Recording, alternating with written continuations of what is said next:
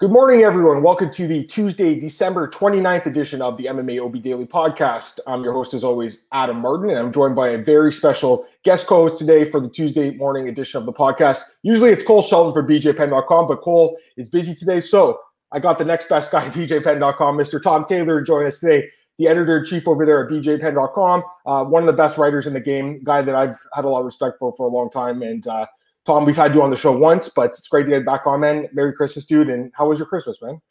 My Christmas was great, man. Uh, you know, thank you for all the kind words there. The feeling is certainly mutual. And congratulations on all the huge news in, in your life, man. Oh, thanks, man. Yeah, yeah. It's been a couple crazy days, dude. So, you know, Tom and me are we, we work together, so we're always talking about MMA and we're talking about work. But like, Tom's become a really good friend, so I've been t- talking to him about like my relationship for a little bit, and then you know, couple weeks ago, I found out I'm going to be a dad, and then I was like, you know, I love my girlfriend, so I might as well just ask her to marry me. She said yes. So yes, I'm going to be a uh, husband. Man. Thanks, man. I, pr- I, really appreciate that, Tom. We talked about it in, in, private, as you know, for a while there. So mm-hmm. I'm glad it all worked out, man. Like I'm, I'm really happy with everything. So I'm excited. But uh, thanks, man. I appreciate the kind words. But I'm here to get you to talk about MMA, not me, man. So um, So we got a lot to talk about, bro. I mean, there was some crazy news this morning, breaking news. But I don't think I want to start with is the uh, World MMA Awards, if that's okay with you, and just go through those awards. So let me just find find the website here, and uh, we'll just go through the awards together and go through the winners. Um, the thing about these awards, and it's like. It's very frustrating when I keep posting articles on this time on BJ Penn and no one's reading the, the second paragraph where I'm like, this is from January 2019 to July 2020. I think it's confused a lot of people because they're like, where's Figueiredo? Where's Holland? Mm-hmm. That's because it, it, didn't take into account the last six months. So Holland didn't, he fought one time in, in that whole six month period.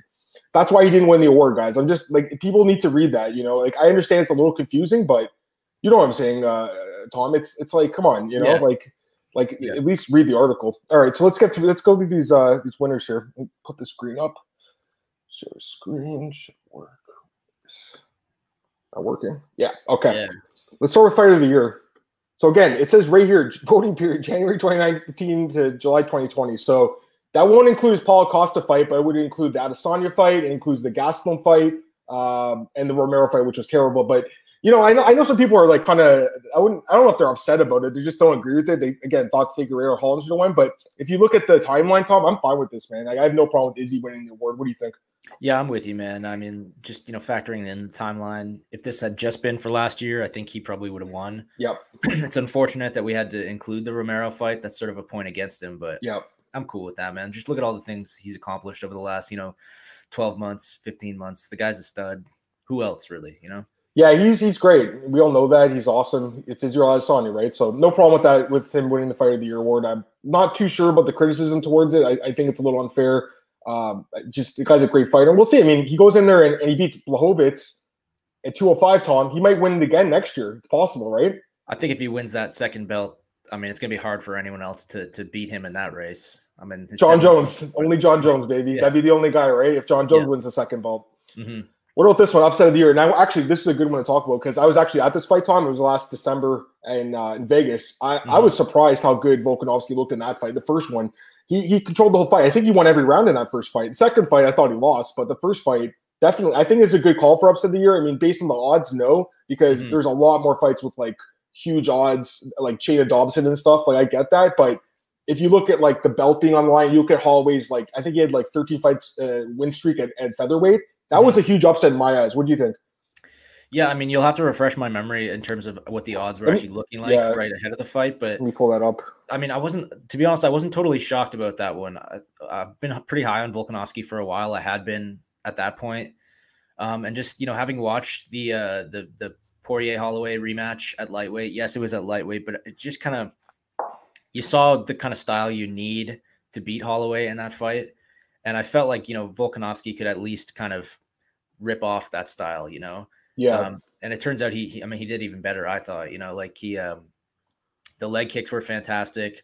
Um, it was definitely an upset and it was definitely an amazing performance, but I, I honestly wasn't, uh, and this isn't to toot my own horn, like I, you know, no, you're fine or anything, but, yeah. but I wasn't, I wasn't particularly, you know, surprised by that outcome. Yeah, and looking at the odds farm, I just looked them looked yeah. them up. It was only plus one fifty, so it really wasn't that big of an upset by yeah. the odds. But like because the bell was online because Max had that long win streak. I guess mm-hmm. that's why he won the award. I want to actually see what the other nominees were. yeah, I would have said that. maybe maybe that could get like I don't know some kind of performance of the year award. Let's see what like, they. Let's yeah. see what was their upset.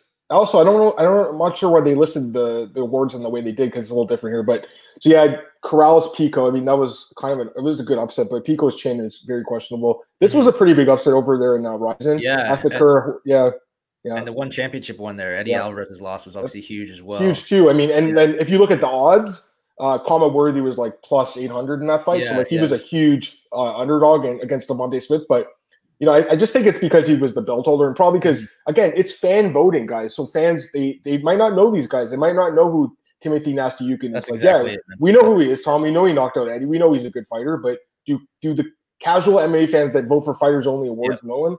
I'm not sure. Tom, did you used to work for Fighters Only? I, I think you've did some articles, right? Or am I no, wrong? No, never okay. Them, no. Okay, no. okay. Yeah, I used to, dude. I actually used to read their magazine. I had subscription yeah. back in the day. Yeah, I, I get it every week. Yeah, you too. Eh? Yeah, it was yeah. awesome. Yeah. Breakthrough Fight of the Year, Jorge Masvidal. I think that's a, a no-brainer. Again, it's only until July 2020. I, I think it includes his fight with Usman, but even if it does, even though he lost, like the fact that they yeah. went back crazy with the pay-per-views for that, I think that does help him. If anything, um, yeah, I think it's a great pick. I'll be honest, man. Uh, I was never really a big Masvidal fan, Tom. I'm not gonna lie. Like, I, just because I, I, didn't think he was that great of a fighter, and you lo- looked at his fights, he lost so many close decisions he should have won. Just never really showed a lot to me. There's a few fights here and there, like the fight with Michael Chiesa where he submitted him. Um, there's a few other fights like I saw in Strikeforce back in the Bellator. I mean, he's been around forever, but I never thought he was more than a journeyman. I really didn't. Mm-hmm. He goes in there and and the last year and a half, again, it started in January 2019, but you got the Darren Till fight, the Ben Askren fight, the Nate Diaz fight, and then the Usman fight. I think it's a great choice to do. I think it was a no brainer, actually. I think you'll agree with me on that one. Yeah, I do. Uh, it, it's definitely. I mean, I'll be honest. It's a bit of a strange one, right? Because you uh-huh. mentioned that he what he has been around for so long. I mean, yep. this, typically this is an award that would go to you know a prospect, a real up and comer, not a guy who's been fighting for you know close to twenty years. You know, um, so I found it.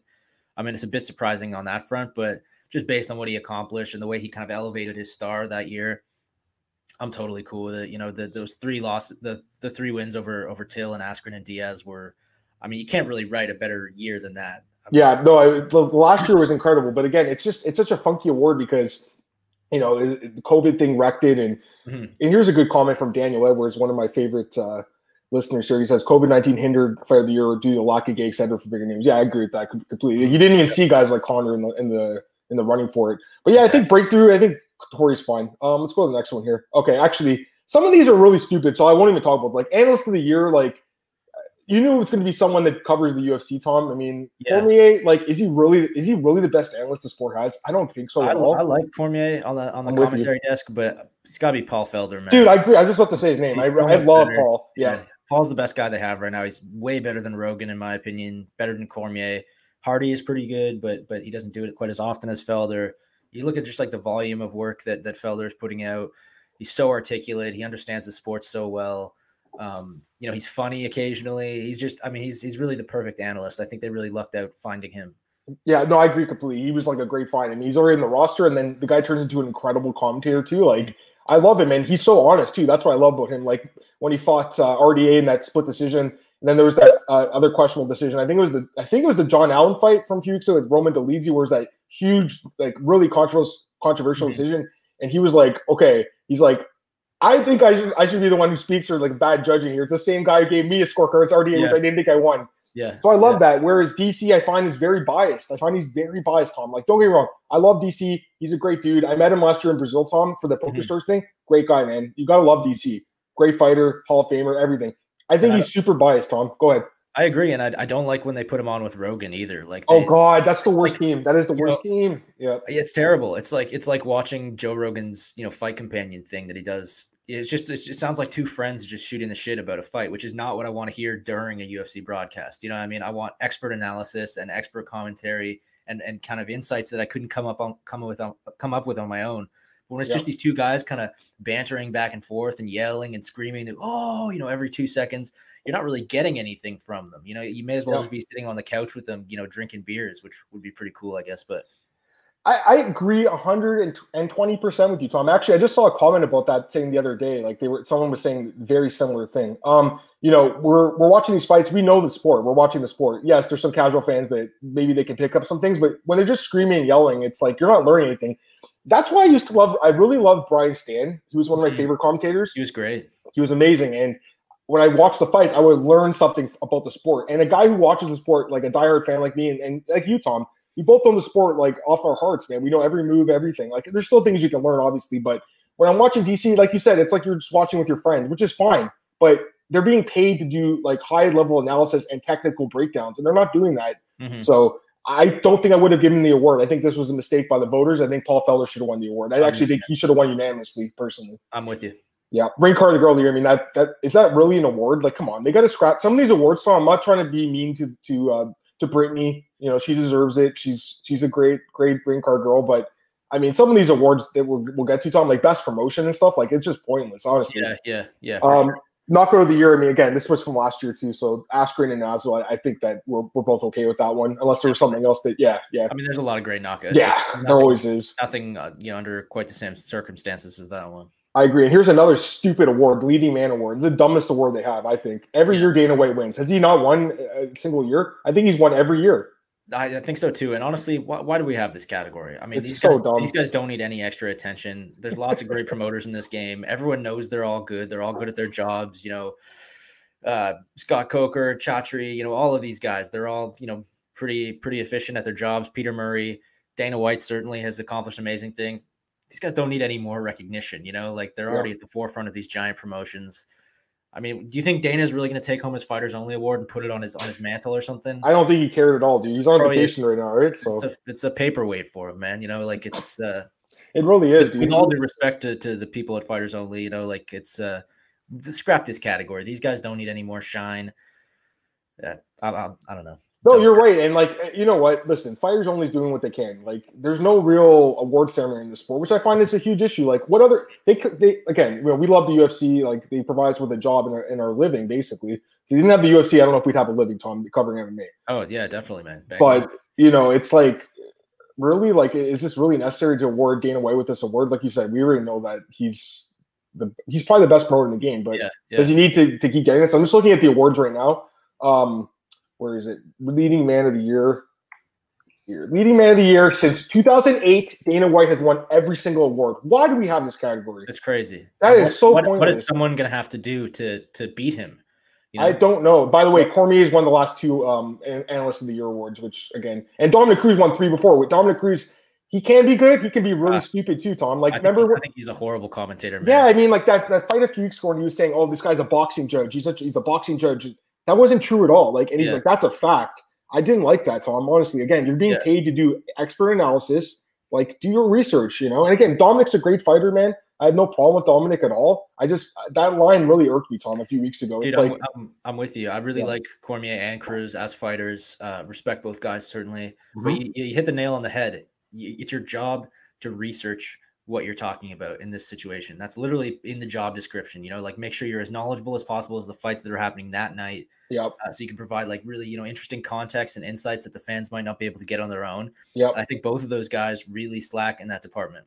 I agree. I remember, like I said, with Brian Stann, I don't want to talk about too much longer, but I remember like back in there was I can't remember what fight it was, but he was talking about like floating on someone. He's like, this is how this guy floats before he goes to the guillotine. I'd never heard that term because I'm not from a jiu-jitsu background, I'm from my Muay Thai background. So I didn't really do much jiu-jitsu. I did a few classes. It really wasn't for me. But that was something I learned from mm-hmm. watching Brian Stann. I hadn't heard that term. I've never heard that term since. I'd mm-hmm. love to hear that term more you know, I'd love to hear that kind of stuff. I, you know, when Cor- actually Cormier, he, he can break down the wrestling pretty good at times, Tom. I'll give him mm-hmm. credit on that, but not not often enough. But anyways, I, I honestly don't want to talk about DC anymore because I'll I'll just I'll go on a rant for an hour, guys. I don't want to do it. I'm with you, man. Fight of the year. I mean, I'm pretty sure Tom, like your your girlfriend Joanna, that's Tom's girlfriend, by the way, guys. Uh, he, he, loves her, but no, I'm just kidding. Uh, Joanna and, and Zhang. I mean, it's a no brainer, right? Like, listen, yeah. I love the Figueiredo fight with Moreno. Again, it didn't count on this, by the way, guys. So in case you're wondering, I love that fight. I would still give this award to to this fight for this year and for last year if you're including it. It was just mm-hmm. such an epic fight, Tom. I think you'll agree with me on that one.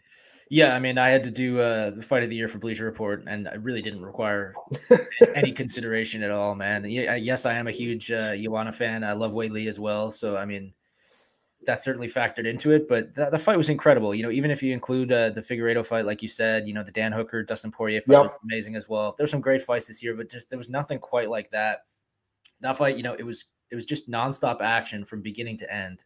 You know, the the Figueiredo fight had some a couple of fouls and stuff, you know, and there's there's a few lulls in the action, slowed in the fifth round. Yep.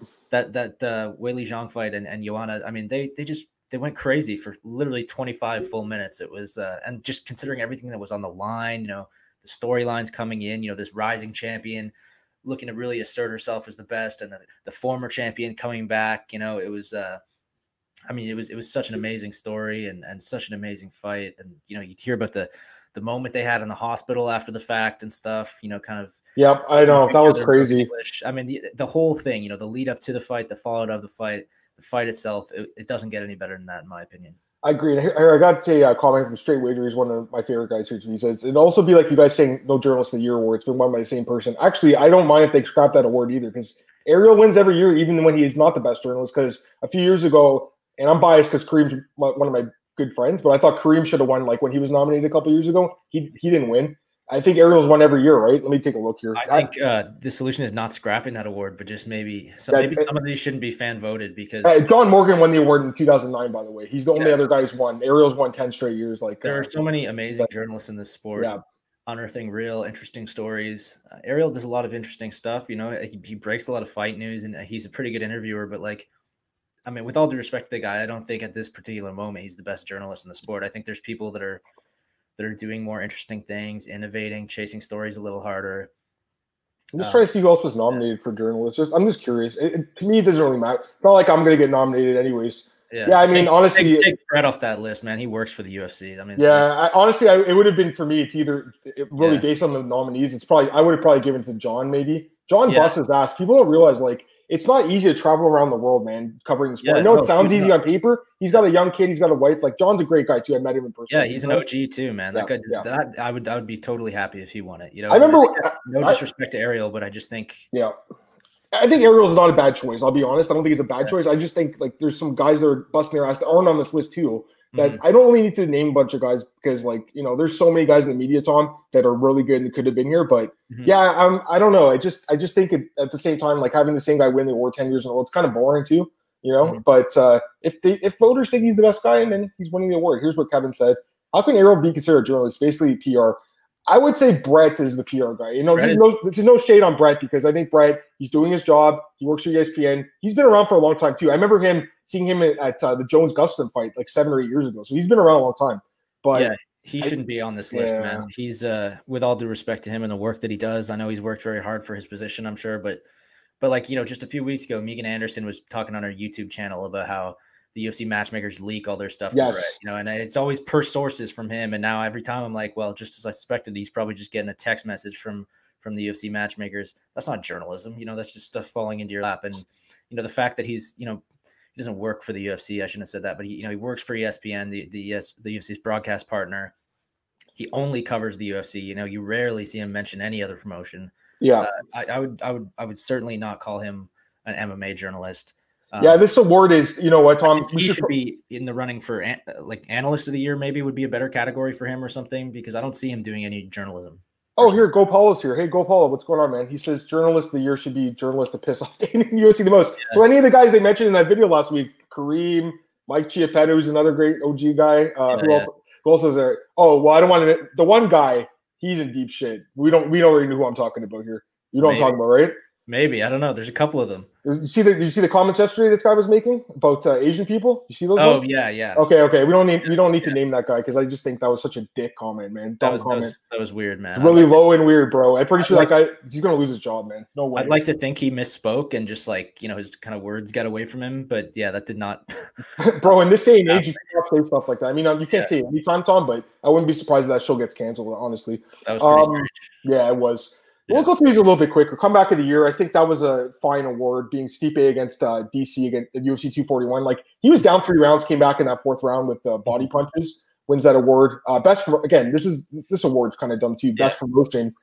Has the let me check if the UFC's won this one every year too. They must have, man. I'd be. Shocked. They've won every year. They've won every year since 2008. So again, another another award that really shouldn't be there. Submission of the year. This one was kind of. I was surprised that Demian Maia won against Ben Askren. Like it was a nice choke. It was a technical submission. Didn't top out, but Tom, it seemed to me like a kind of a standard choke. Like I don't. It, was there a yeah. better? There must have been something better. Bryce Mitchell's twister. Like for instance, the Twister was definitely better. I would say. I think maybe it's you know people kind of factor in the the storylines heading into the fight. You know that was kind of Ben Askren was trying to sell that fight as you know the two best grapplers in MMA. I don't think that was exactly true, but you know they both they both are fantastic grapplers. The wrestler yeah. versus the jiu-jitsu guy. Um, so maybe stuff like that sort of factors into the votes.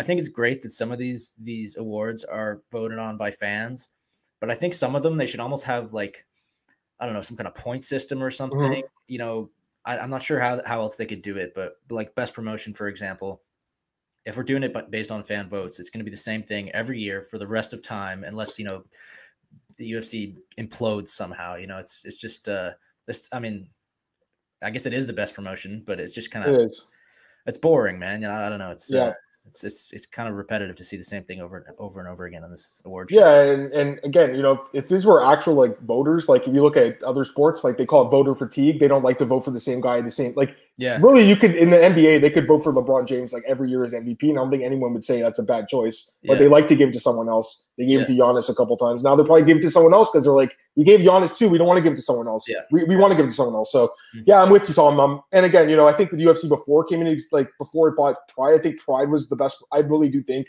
Pride yeah. was the best promotion for like the early 20, 2000s. And I think that if you look at the list, I think Strikeforce could have won an award one or two years too. Saying. You know, I, yeah. I, don't object to the UFC winning most years, but like if another promotion has a huge year, like you know when Strike Strikeforce did their their heavyweight Grand Prix, yep. you know maybe when one championship signed Eddie Alvarez and DJ and did those Grand Prix.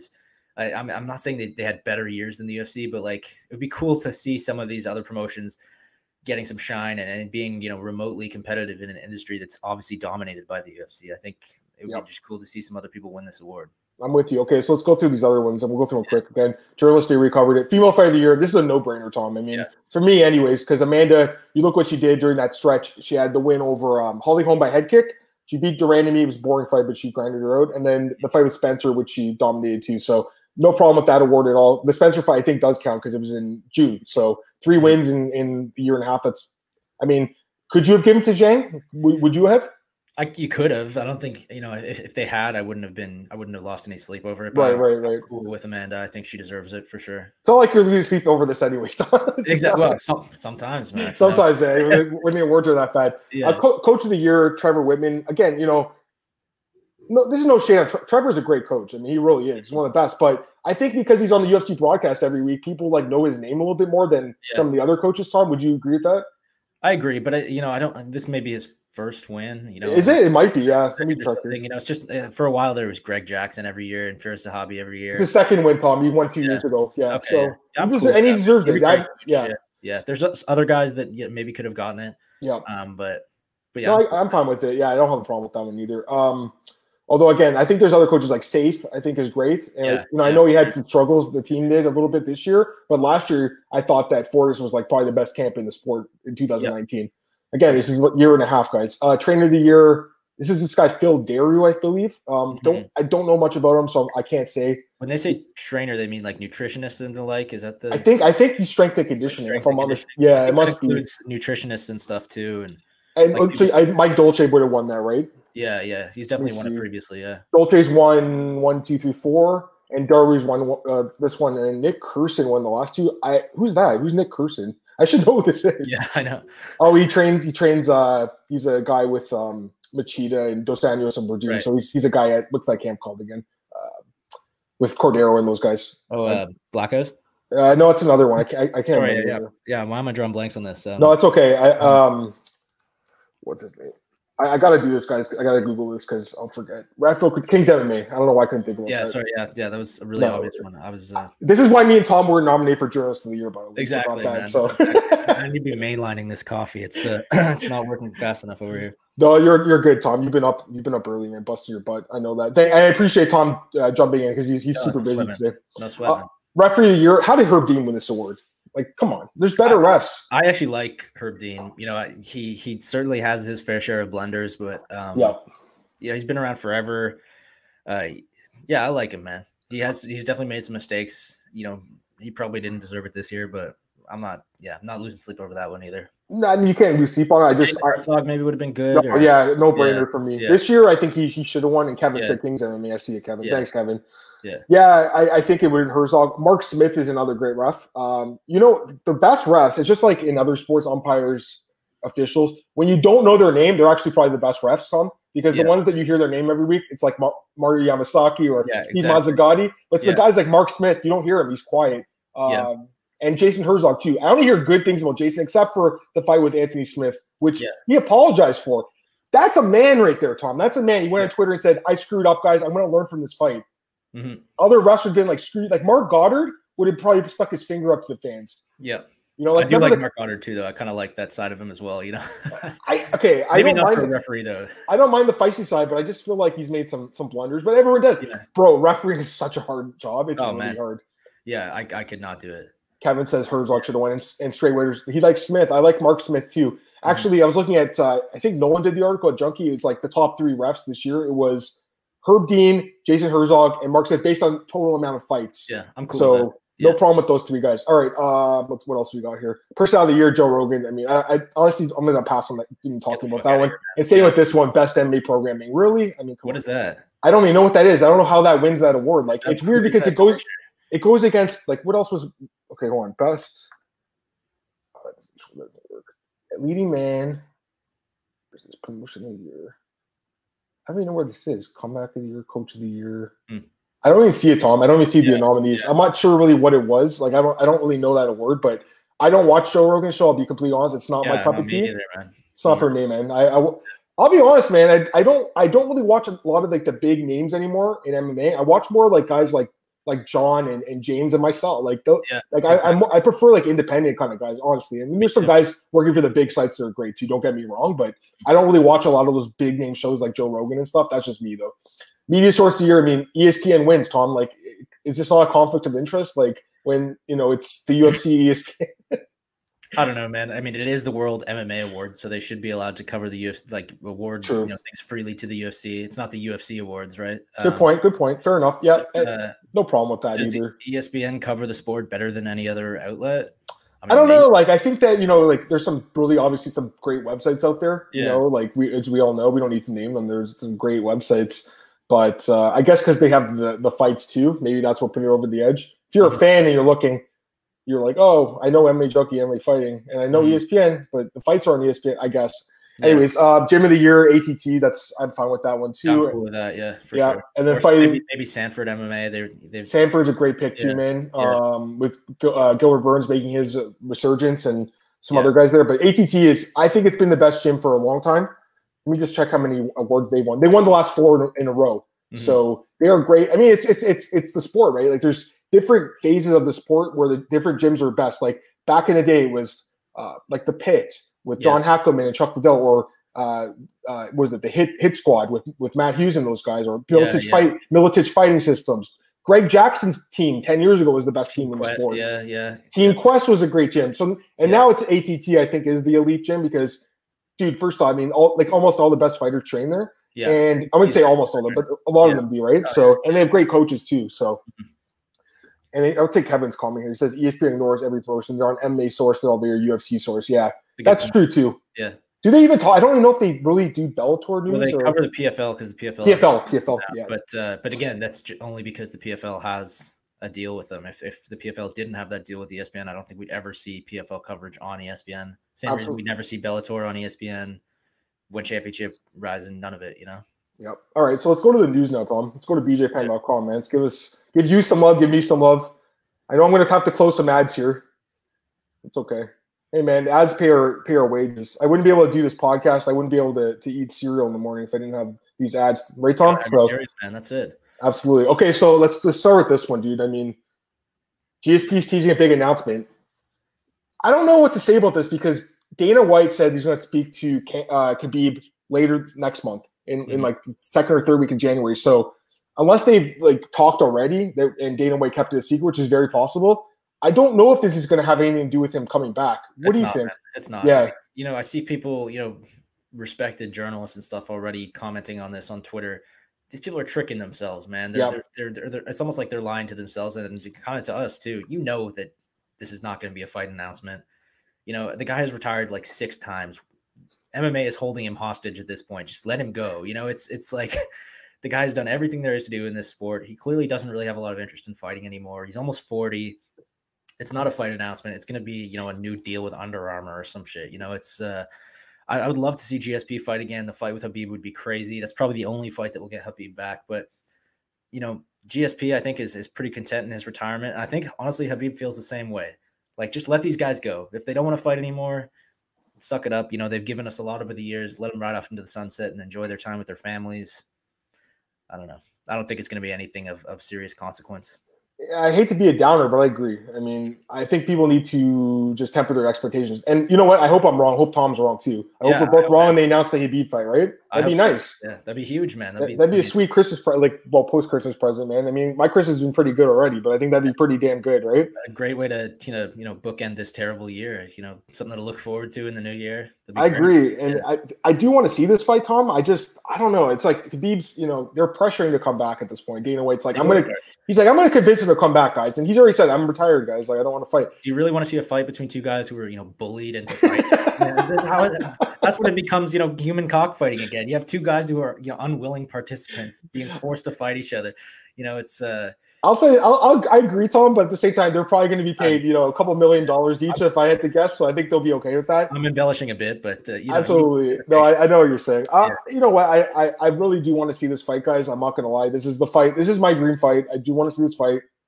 I don't know what weight class, maybe a catch weight, no idea, but I just don't think it's going to be tomorrow. And I'm with Tom. I think if you're a journalist, you know, you gotta you can't trick your fans too much either. You gotta be like, hey guys, there's an announcement. We have no idea what it is. You can't just go out there and say this is going to be the uh, the fight with Khabib. And look at Mark. So go ahead, go ahead. What were you saying, Tom? I was going to say, don't even pretend you think that's what it's going to be. No journalist worth their salt without, you know, unless they have inside information, really thinks that GSP is going to randomly announce a fight with Khabib himself on Wednesday morning. You know what I mean? I, I agree completely, it's, Tom. It's clearly going to be, you know, it's going to be a press conference in Montreal or something where he announces that he's, you know, got a new energy drink deal or something, you know, or yep. You know, that he's cutting his new hair that he just spent, you know, so long growing out. Yeah, no, I'm with, I'm with Tom. I, I don't think it's going to be anything crazy. Uh, it's one, Marcus just said he wants to see Khabib and Oliveira. Me too. That'd be great a great fight. fight. Yeah, but uh, especially if it goes to the ground, obviously. It'll but never uh, happen, It'll never yeah, happen. I don't think. So. And there's there's no there's really no benefit to be taking that fight. That's not all, the fight he's going to come back for. No, it's, it's going to be GSP or, Conor. or or Conor. Yeah, yeah, those are the only two guys. Yeah. Kevin, congrats on your your family is growing exponentially in the last few weeks. Thanks, man. I really appreciate. it. Yeah, um, well, I'm not married yet, but uh, now I'm going to have four more nieces and nephews, so that's going to be fun. it's big happy family. All right, next thing, um, Edwards and Khamzat. I mean, we got to talk about this. This happened this morning. Okay, this isn't 100 percent official, Tom, but I have seen some pretty big websites mm-hmm. uh, confirm this news. This sucks. I mean, there's no doubt about it. What do they do now? Because they had already moved this fight once uh, from the December 19th card to this card on the 20- 20th on in uh, Fight Island, and now we don't have a main event. Do you think they're going to find someone for Edwards like Wonder Boy or something, or do you think they take the that fight would, off? And what do you think? Yeah, that would be my pick. Let Edwards fight somebody else. You know, inside the top five, top ten. This fight never should have been made. Yeah, honestly, don't like this fight at all. Never have. Hamza doesn't deserve it. I don't care what anyone else says. The guy is one and zero oh as a welterweight against the guy who's zero and two as a welterweight. Now it's been said a million times.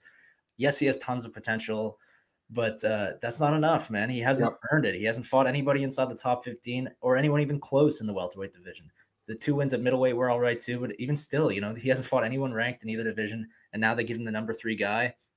It's chaos, man. It's, uh, you know, it's it sets a bad precedent. Uh, you know, I appreciate that he has promise and he has hype, but you don't you don't give people you know rewards like this just for showing promise. If that was the case, then I already would have won Journalist of the Year. You know, but uh, I, am with you completely. By the way, I um I'd watch the fight. Obviously, it's a good fight, yeah. but he didn't deserve that fight. It should have been Wonder Boy versus Edwards, and like not even Geoff Neal probably should have been Wonder Boy versus Edwards just in the beginning or Masvidal or Covington. Those are the only guys Edwards should fight. But I'll tell you this right now, Tom. At this point, he hasn't fought since July 2019. He needs to fight. So he's going to be. I think he's going to be willing to kind of make some concessions now too. He may take. You know, if I would Neil Magny, I saw some talk that Magny was put on that card, sort of as backup for for the main event. So that would be my hope that they do Magny versus Edwards. Sure. Throw, throw Khamzat in there with someone, you know, on the fringes of the top 15, you know, maybe somebody right on the inside of the top 15, like, you know, Belal Muhammad or something like that. I don't, I don't know who exactly, but just you know someone on the outer edges Yeah. of the top fifteen. But don't give him the number three guy, man. He doesn't deserve man. Like I, Yeah. he's super overrated. Like, listen, I actually like Khamzat a lot. I like watching him fight. Do I think he could be a champ? I do. I really do. Yeah, But based on what he's did so far, how is he ranked? It doesn't make sense. I'm not he's saying he's not going to be. I'm a with you. He may, Yeah. maybe he'll be the champion of both divisions, but like Yeah. let him prove it like everyone else has. Dude, I, I agree. Since when do we rank guys based on potential? Like, if we do that, like we should have had Insane. people that ranked in there for years. Like Conor McGregor should have been ranked when he before he beat Marcus Brimage, right? So exactly. It's to me, it's it's it's kind of a mistake. But either way, we'll see what they do. Hopefully, they find someone for Edwards. though. He's got to fight.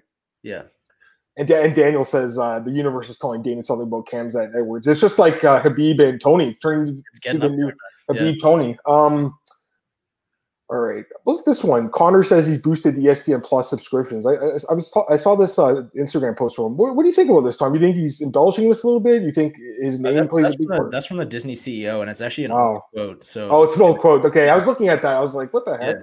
Yeah, uh, okay. yeah, it's certainly true, and I'm not surprised by that at all, man. Yeah, he's he's, he's he, listen. He's a big draw, man. No doubt about it. Mm-hmm. Um, let's skip this one. Corey Anderson talking smack to Jon Jones. Wow, still, eh? Um, you think Corey's gonna get that title shot in Bellator, or do you think they're gonna give it to Ryan Bader? Because Scott Coker said the weekend Ryan Bader they're talking to his management about a rematch. Yeah. What do you I think? think I think uh, you know he maybe could have snuck ahead of Ryan Bader, but now that they've got Rumble and Romero too, Yeah. I think his chances of getting a title shot just got a lot slimmer. Um, I think he deserves it more in Bellator than Romero or Rumble do at this point, but he's you know they're both way bigger names than he is. I would say.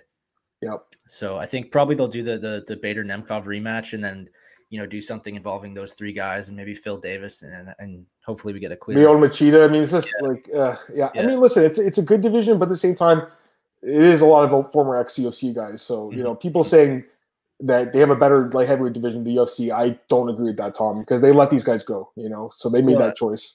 the real selling point of that division is Nemkov because you know he we haven't seen him in the UFC. You know he hasn't lost to a bunch of UFC guys the way the others have. Yeah, So there is that question mark. Like, is he better than a lot of the guys in the UFC? We don't No, know, right? great And that's what question. Compelling. Yeah. I, I think that a tournament makes sense too. Also, I want to get these comments because I, I missed a couple questions. Hmm. Kevin Scott, he had a question. How is Nunes the only champ currently booked? We'll probably see Stipe and Francis in March. Where are the where are all the upcoming title fights? Yeah, uh, dude, it's weird, right? It's bizarre. Let's just well, you know what? Let's pull uh, UFC rankings. Pull it up for a second. Um, go division by division. Let's start with flyweight. And Figueiredo just fought, so we'll give him a pass. Petr Yan, it's just weird. Like we thought that was going to happen in February at the 258 card, but that fight's not official. Same with Usman and Burns. Mhm. What's going on with that card? It's so weird how they they're announcing fights for the March card, but not the February one, right? It is strange because we've got like we know what's going to happen at bantamweight. We know what the Yeah. fight's going to be. We know what it's going to be at welterweight. We know probably what it's going to be at heavyweight. And we've known for weeks at this point, but for some reason the UFC just isn't pulling the trigger and, and making these fights official. Maybe it's because of the time that we're we're in right now, where you know things fall apart so quickly. They don't want to get ahead of themselves and announce a fight, you know, three three months out and end up losing it and disappointing everyone. But um, you know that that would be my theory, honestly, is that you know if they've they're hoping one of these fights will happen in February, then they'll announce it at the beginning of February rather than now, and then you know potentially have it fall through in a week. Yeah, no, you're right about that. Uh, Volkanovski, this fight has been rumored for that card in March too, I think, or February actually. Again, that card in February, 258. No announcements for it yet. It's so weird. But yeah, Volkanovski is supposed to fight Ortega. I think that will happen next. The Habib- silver lining is that we may end up with a ton of title fights on one card at some point. I think we'll actually. I think that March card will have three. I really do. Now that I, I was thinking about that the other day, Tom, I'm with you. Like, there's just so many fights that they're gonna have to stack them, or like regular ESPN cards. Well, maybe Yeah. they'll give them like a flyweight title fight or something, or like w- women's strawweight title fight or some. I don't really know. I'm not sure. even the Ortega Volkanovski fight. Yeah, they could do that. I don't really know if those guys draw, but they might do really well as far as ratings go. Um, Usman again, Adesanya. That fight with Jan's going to be booked, so we could take those guys off. But again, these aren't fights aren't official. Stipe, uh, with Zhang, Shevchenko. It's weird. I'm with Kevin. It, it is bizarre. And he had one more comment here. Kevin did. He said, "Can we get these divisions moving with some title fights? We have one or two booked." Kevin, you want to see some title fights, huh? I don't blame you, man. I mean that's what we come for, isn't it? Yeah, I know we come for the best fighters in the world, right? So I don't blame him at all. Um, let's skip through some of this stuff. this whole thing with Conor and Khabib and Dustin. I want to get your thoughts on this, Tom. Do you think this fight should be for an interim or vacant title? What do you think? Yeah, just circling back to what I said about G- GSP and Khabib, man. I think Khabib wants to retire. Like, I would love to see him fight more, but it's really not up to us. If he wants to retire, I say let him. He can come back later if he wants in a year or two years. But in the meantime, let's let the man retire like he planned on. Keep the division moving. Let uh, Conor and Poirier fight for the belt, and you know Oliveira or, or you know Justin or somebody can be next. And then you know if Khabib decides in, in six months' time or a year's time that he uh, that he actually doesn't want to retire, then then he can come back and, and challenge whoever has the belt for the title. I'm with you. I, I really don't have a problem with an interim belt in this case, just because there's so much uncertainty, and I, I don't think he should deserve to be stripped necessarily, um, unless he says I'm not fighting again. In that case, he could vacate it without them stripping him. But that's the thing. Know, he has said he has said that, right? Yeah, I know. Like, I know. It's such a weird situation, bro. Honestly, I, I think it's a lot more cut and dry than people are making it out to be. I mean, fair enough. Fair enough, Tommy. Yeah, I, I, Go ahead. Sorry, sorry. sorry. I apologize. I was just gonna say the UFC hands out these interim titles like you know, like candy on Halloween most years. You know, like you know, you get one, you get one, you get one, and then for some reason, when you know, in the situations where they'd actually be useful, like this, they're nowhere to be found. I mean, like, why not use an interim title now? This is the perfect time for one. Yeah, I'm with you on that one too. Um, what other news we have here? Let's see here. John Kavanagh was talking a lot, eh? He's he's an interesting guy, but I don't know. I, I feel like they're kind of selling Dustin short a little bit in this fight. Mm-hmm. I don't think it's the same fight as the first time around. I understand he got knocked out. I, I was actually I bet on Conor in that fight. Actually, I had a I had a parlay that night of Conor and uh, Cat Zingano, and she fought Amanda Nunes. It was getting her ass kicked in that fight and mm-hmm. came back to win in the third round. So I remember that fight really well. I actually think that Conor or uh, Dustin's got a better chance now. He's a better fighter at 155. I don't think this fight's as cut and dry as some people are saying, Tom. So, you know, Kavanagh obviously is his coach. He's going to be biased about it. But I was just reading the comments. He was just like basically like, you know, I, once he tastes his power, it's going to go down again. You know, like, yeah, he mixes in some more takedowns in the guillotine choke, but he's like essentially a very similar fighter. I, I really don't think so at all. I wouldn't be surprised though if Dustin pulls off that upset. I'm telling you right now, Tom. I'm not going to be shocked. Yeah, I mean, me either, man. Look, I mean, he's a, he's one of the best in the world. He really yeah. is one of the top two or three guys in the world, in my opinion. Um, you know, he's got the great ground game that we don't see quite as often as as we see, you know, his hands. But uh, and yes, he's been knocked out. He was knocked out by Michael Johnson, which is kind of a bad look considering you know that how Michael Johnson fell off after that. Yeah, obviously the Conor knockout. But you look at the other guys he's fought. You know, Gaethje, uh, Hooker. These guys weren't able to knock him out. You know, Eddie yeah. Alvarez. So, um, I mean, he's got a chin. He, you know, at lightweight when he doesn't have to deal with the weight cut, he may maybe a lot more durable, maybe able to take Conor's power. It's definitely a different fight, man. Yeah, I'm, I'm with you on that one, man. Um, and so weird, Michael Johnson. He's got wins over Poirier and Tony Ferguson, but yeah. uh, at this point, he's I don't even know if he's not even ranked anymore. He might not even be in the UFC anymore.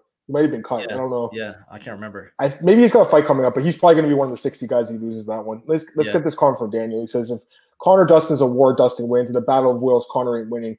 Yeah, I kind of agree with that. If the fight ends like quickly, it's going to be Conor knocking out Poirier probably. But if it does go the full four, five rounds, Tom, who's got the better cardio? I would argue Dustin, right? Dustin certainly has the better cardio, and we know he's got heart. I do think people kind of sleep on Conor's. I agree too. Because he ends fights so quickly. I mean, he showed in the Diaz fight that he he can dig deep when he needs to. Um, he doesn't need to very often. Is the only thing, right? So, yeah. I think uh, like if we're really comparing them objectively, who has more heart? Probably Dustin still, but I, I, don't think we should be sleeping on Conor's ability to go hard for for five rounds when it really needs to. Yeah. Um, so if it, the longer it goes, the more it favors Poirier for sure. But like we've said so many times, you know, Conor's got that decisive fight ending power that can yeah. Make it a short night. Yeah, he can touch you knock. It's crazy. Um, this actually, you wrote this article, Clarissa Shields. Actually, I wanted to get your thoughts because I know you had uh, spoken to her mm-hmm. recently for Bleacher Report. I, I think based on what I read from this article, Tom, it's a it's the right choice. I think she made, you know, because basically she was saying like the UFC wanted to like push her quick against fighters that had more experience, and she's like, I want to like take my time. She has no MMA, no MMA fights. She has zero fights. I think PFL is a good spot for her, Tom. I think she'll eventually probably end up in the UFC if she's good at MMA. But I think for now, PFL fighting these like non-tournament fights, uh, I think it's a good spot. What do you think? Yeah, definitely. I mean, in, in that article, I can't remember who who did that interview, um, but she elaborated even further and basically said the UFC just wanted her to fight Amanda right off the bat, which is insane, you know. So um, it would have been a huge payday for sure, I'm sure, yeah. but uh, but I understand her objection to that, you know. And then when I spoke to her, she talked a lot about how she she doesn't want to be at a disadvantage. You know, she's not looking for advantages, but she's she doesn't want to be at a clear disadvantage either. She wants time to prepare, learn the ground game, learn how to kick. You know, uh, yeah, learn how to counter, you know, takedowns and and all this. And um, the PFL kind of gave her that opportunity. First of all, because they're not rushing her debut. She's I think the debut is going to be in June or July, so she's still got some time left. You know Um, and then they're going to do the two non-tournament fights, and then ideally have her in the tournament in 2022. Um, and I think that makes sense. And I think the fact that they did something similar with with Kayla Harrison, you know, I think judo is probably a better base for MMA than boxing is, yeah. if I'm being honest. But um, yep. the fact that they kind of were able to build her up properly, and you know, look at what she's doing now. There's there's no denying she's one of the best female fighters on the planet. I would say. Yeah. Um, I Absolutely. think you know Clarissa saw that you know they were capable of doing this, and this probably gave her some confidence that you know they could do the same thing with her. I think it's a great choice. Yeah, no, I think I think it made great some great points there, Tom. I really do. Um, actually, I was at that fight with last year, 245. She was there at that fight. She had this huge white coat on, and I remember seeing her. I was I was up in the bleachers. I was like, "Who is that? Like, is that some movie star?" It was Clarissa Shields. That was a year ago. I remember Dana White was talking about signing her then. Mm-hmm. So we knew that he wanted to do the Nunes fight. I think it was just like he was trying to embarrass her, embarrass the boxing community almost. Yeah, like, because right? Yeah, for sure, for sure. I think he's got a bit of a chip on his shoulder when it comes to boxing, particularly after the Zuffa boxing thing seems to have kind of yes. You know, he's so confident say he was going to fix boxing, and then it just didn't happen. It didn't work, and you know, I think maybe his ego is a little bruised. But honestly, man, I was going to say I love when fighters pick other organizations over the UFC. I love to see it, man. It's it's uh you know there are other options out there. People need to stop looking at the UFC like it's the it's the only choice for fighters. You know. yeah, I, am I'm, I'm with you completely. It's like I love the fact that we do other promotions like Bellator, PFL.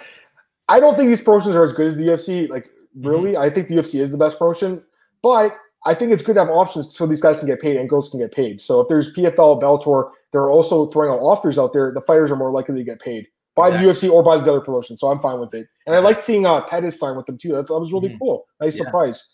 Um, Daniel said, I like you talking about Nate Diaz. He was talking about the second Nate Diaz fight. He's not wrong, dude. Conor went the full five rounds and he won a majority decision in a crazy war.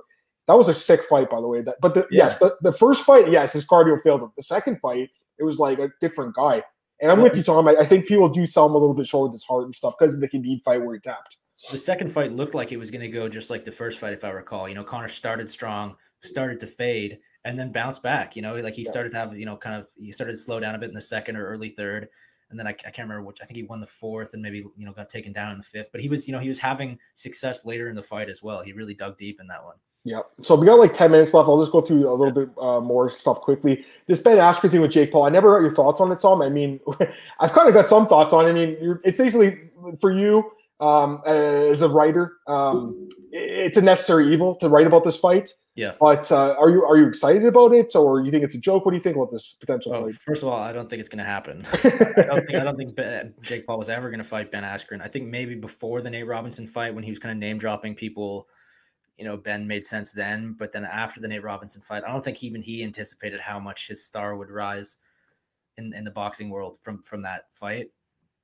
I think he's realized now that you know, as big of a name as Ben Askren is, Jake Paul just has way more mainstream appeal than this, you know, random dad bod, you know, curly hair guy that most casual fans have never heard of, you know? Yeah. Uh, so I don't think he has really any interest in fighting Ben Askren at this point. I think it's Dennis or Conor or, you know, another celebrity, Evander Kane or something, you know? Yeah. This thing, uh, this whole thing kind of surprised me. And I know that Cole, yeah. um, are obviously one of our guys, got confirmation last week. And I think Ben, at that point, probably thought this fight was happening. But at this point, yeah. it's like, it's kind of, I think it's up in the air a little bit, Tom. Uh, yeah, um, I think I think Ben probably believed it was going to happen and hoped it was going to happen, and and uh, good money for him, right? Yeah, but, yeah. Uh, but I don't think the Paul side is going to be particularly interested in this one. Um, but like you said, you know, a necessary evil. I see a lot of people complaining in the comments. And yep. stuff, and messages, uh, you know, about the the coverage that that Jake Paul and his brother are getting, but guys, I wish I could show you the numbers. You know, like these guys are getting more clicks than just about anybody else in the sport right now. More than Conor. You know, some days, it's uh I don't know what to tell you. People like to read about this as much as people complain. You know, it's like up here in Canada, everyone talks shit about Nickelback, but somebody's listening to these guys. it's not me, but these guys are selling, you know, platinum records every time they put a record out. Oh man, complain about them, but Jake Paul is the Nickelback of, of boxing. You know, dude, that's so funny. Yeah, I don't listen to Nickelback either. Um, uh, let's go through a few other things. We got like like I said, ten minutes left. We'll go through it really fast. Uh, Sean O'Malley. I mean, can you think of a bigger sore loser in the sport? No, I mean I don't want to talk too much crap about him. He's a great fighter. I like him too, dude. I like him, but come on, man. Like it's. I didn't think that win was that fluky. I mean, it sucks his leg got hurt. Nobody wants to see a fight end that way, but I mean, Vera pretty much knocked him out with those elbows on the ground. Like his O'Malley's eyes went dead for a second there. You know, Yeah. bro, you lost the fight. It sucks. Uh, you know, just try to learn from it and uh, maybe earn a rematch with Vera down the road. Um, I'm just tired of hearing him talk about this fight. I'd like to see Same him here. and fight somebody else. You know, He was supposed to fight Almeida, Thomas Almeida. And I think he probably would have knocked him out. That's why the UFC booked it, but it doesn't look like that's going to happen. So I don't know what they're going to do with him. But I, I really like Sean too. I'm with you, Yeah, Tom. sure. But I just really don't like the way he's the road he's taken after he lost that fight. He should have just been humble. I think fans would have respected him more. I think fans are a little down on him a little bit right now. But again, the numbers we've seen the numbers for for him too, Tom. Another guy, necessary evil, right? Well, yeah, and some of these guys do. I mean, as as frustrating as it is to hear the way he's talking about that fight, he understands like you have to stay at the forefront of the fans' minds, you know. And if he was just if he if after that Vera loss, he was like, ah, you know, he was the better man that night. That sucks. And then he went silent for six months. People wouldn't forget about him, but you know, we would be using up a lot of our bandwidth on other people and stuff that weren't in the headlines. But he's kept himself in the headlines, you know. And now when he fights again, people are gonna be like, oh, that's that guy that you know sucks at losing. Like, let's see, you know, how this goes. I think it's a maturity thing too. I mean, he's a pretty young guy, and like I'm only 32, so I'm not like super old. But for me now to when I was 25, like the maturity level is like through the roof. Like I remember how I was then to now. Yeah, so yeah. you know, you look at a guy Dustin Poirier, who I think is the same age as me, and you look at this this article where he was like doing an interview, and he's just all of a sudden starts going like. He's like, man, I really like the lightweight division. Oliveira is amazing, and he's like, Michael Chandler's a really good fighter. Like that, I love guys like Dustin who are super humble and just they're not afraid to praise other people because they know that they're a good fighter themselves. And I think Sean could have taken that route. But anyways, you know what? I just want to see him back in the cage. I do think he can get back in the top 15. I think he is good. Um, I know I know your time's tight, Tom. We only got Oh, few more minutes. it's all good. It's all good. It's it's uh, it's a slow time for MMA news, so I don't think we're missing much. I don't think so either. I'm gonna do the fight announcements. I, I by the way, I got Marcel coming back on Thursday, so we'll go through all the fight announcements, guys. Um, this is man Sunday. This is my Sunday shift, Tom. You could see what I was doing, bro. It was uh, there wasn't a lot of stuff to, to cover. Um, actually, well, this one I guess is worth talking about quickly. Bec Rawlings and Paige. You think they'll see, we'll, we'll do that rematch in, in BKFC? I don't know. It depends if Bec wants to come back to BKFC. I mean, she, you know, I feel like she catches a lot of flack for some reason, but she was she was pretty good in MMA and she did great in in, in bare knuckle. You know, they Yeah. called her the queen of bare knuckle. She was the first woman to really move over to that sport and and start making waves and winning belts. Um, so I think if the rematch were to happen right now and it was Paige's debut, I think Bec would probably win. Um, but if Paige can kind of, you know, get her feet wet and, and sort of like, you know, figure out the nuances of the sport, because they talk about that a lot. I've talked to, you know, people that have done bare knuckle, uh, Isaac Vallie-Flagg. They talk about, you know, the subtleties of a bare knuckle fight. Like obviously you don't punch as hard and stuff, but you Mhm. can, he said he could feel like when a knuckle lands on someone's nose, you can, Oh, even if your eyes were closed, you can tell what part of the face you're like, like it's just so much more sensitive without a glove on it. You know, you really know where your hands making impact and stuff. And it's, it's apparently just a very different it's experience. incredible. It's So- incredible what these guys do in BKFC, man. I, I mean, what they do in the UFC is incredible too. But it's fine without the gloves. It's like wow, Mhm. I couldn't even imagine. And, and it's crazy how they they really don't have like I saw that that study. I don't. The thing about that study that they did was like it's kind of a small, small sample, Tom, when you compare it to like the UFC or MMA. But the studies, I mean, it look from what the studies showed, it, it's safer than MMA. But I, I'm not sure if I buy that completely. I- I- honest with you. I buy it, man. Oh, do you really? Wow. Okay. At least in terms of uh, in terms of brain damage. Concussions. Yeah. Yeah. Yeah. Because I mean, we know there's a lot of superficial damage, a lot of cuts and, and bare knuckle, but there's no kicks. Kicks Yeah. obviously, uh, you know, and knees uh, deal a lot more damage than than punches do. And like I said, you know, you're not punching it with the same force in a bare knuckle fight as you are in, in Muay Thai or MMA, um, because you don't have the gloves protecting your hands. Hands are fragile as shit, man. You know, you can't Absolutely, dude. you can't punch uh, full tilt when you're not wearing gloves. Um, so I think, yeah, I mean, there's it's maybe more impacts and it looks worse, but they're not, you know, hitting the brain as hard as they otherwise would with gloves on. Yeah, that's a good point. Just want to get this last comment from Daniel. He says, "Can't have good losers or bad ones. Can't have someone with the rain." Yeah, we have, we have to talk about something. Um, I, I want to get to uh, odds breaker, but the last thing I want to talk about here is this Garbrandt Aldo fight. I don't think this is happening either. I mean, Ali Abdelaziz can be out there saying what he wants, and Ali does have control over the matchmaking a little, which is weird because he's not a matchmaker, but we know he's got control. Tom, Yeah, I don't yeah, think this fight's happening. What do you think? definitely got a lot of sway. Um, I guess that would be a cool fight, but I don't really like it, man. I, I think there are better things for both guys. Like I'd like to see Aldo fight somebody like Dominick Cruz or something. I like the Cruz fight the most Yeah. too, dude. I really like that fight. Yeah, I want to see or, or Dillashaw too. yeah, somebody kind of of his vintage, you know. Um, Yeah. I think he's still one of the best in the world, but like, let's not. I mean, I don't know. I would like to see the Cruz fight or something like that for him. And then Cody, I like the idea of him at 125. You know, I think it's a fresh start. That sunset knockout was amazing, but like, yeah, it was. I forget he got knocked out in his three most recent fights before that. Like, let's. Uh, I think yeah, he needs a fresh start. 125 could be good for him. Then maybe he can move back up to bantamweight later. But right now, I don't think that fight doesn't make a ton of sense to me. That although Garbrandt won. I think people are giving him a pass for the fight with Dillashaw. Actually, I was on Dillashaw both those fights, and I was like, Cody's not that good. And then real, later we realized that TJ was probably on PEDs the whole time. But mm-hmm. the fight with Pedro Munhoz, people forget about that fight, Tom. He got KO'd last year. Yeah. That was just last year. Everyone yeah. forgets about that. He knocks out a sunset. Does that really, you know, bump you up ahead of these other guys? I'm not sure, but he he does have a big. He's another guy like that we know hits pretty well on the website, so mm-hmm. he's a big name. We got five minutes left, Tom. I just want to go to Oddsbreaker.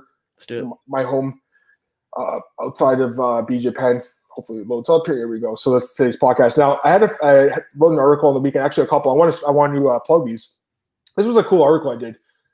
Uh, to my own horn, but still, Sean I called Sean Strickland 10 unranked UFC fighters to watch in 2021 because this guy, I think, you talk about guys who are going to make a run for the belt. I really think this guy can do it. Um, since he came back from his motorcycle accident, he's looked like a different fighter, Tom. So I know that division's stacked, but he's good. But yeah, just looking through the um, through the whole thing, you know, we got like I went I started with fly. I went for basically every division except for women's featherweight because there's just no one in that division. Mm-hmm. Um, Jimmy Flick's a guy I, I, put on the list. TJ Dillashaw, guy like that. Ilia Topuria, Rafael Fiziev, Sean Brady. So you guys can look through the list too. I want to plug it though because man, there are dude, just going. I actually went through the whole roster, Tom. So 600 fighters, yeah. and I picked out. And obviously, I'm going to miss. There's probably a few guys I missed on the mm-hmm. list, mm-hmm. but there's a lot of talent in UFC right now, man. That's, that's unranked.